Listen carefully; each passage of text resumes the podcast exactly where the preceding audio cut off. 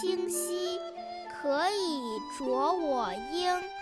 沧浪之水人之初性本善性相近习相远苟不教性乃迁国学小天地。听广播的小朋友从今天开始我们要和小朋友一起学习《弟子规》了。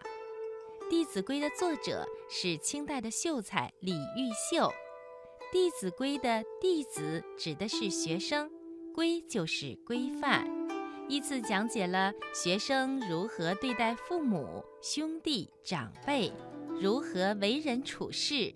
如何学习修养品德的礼仪和规范，特别注重家庭教育和生活教育，所以很多小朋友的家长会经常教自己的孩子读一读。大一点的小朋友呢，甚至可以背诵《弟子规》。那么今天我们就先来学习《弟子规》的第一部分，《弟子规》，圣人训，首孝悌。次谨信，泛爱众而亲仁，有余力则学文。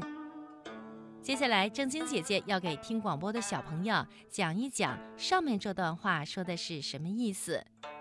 《弟子规》这本书所说的规范是根据孔子的教诲编成的。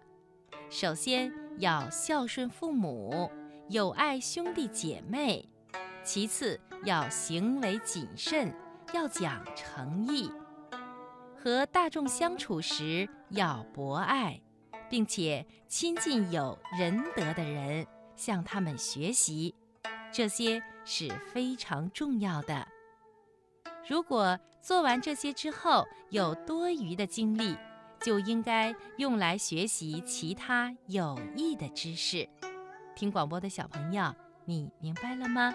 好的，下面我再读一遍《弟子规》：圣人训，首孝悌，次谨信，泛爱众而亲仁，有余力则学文。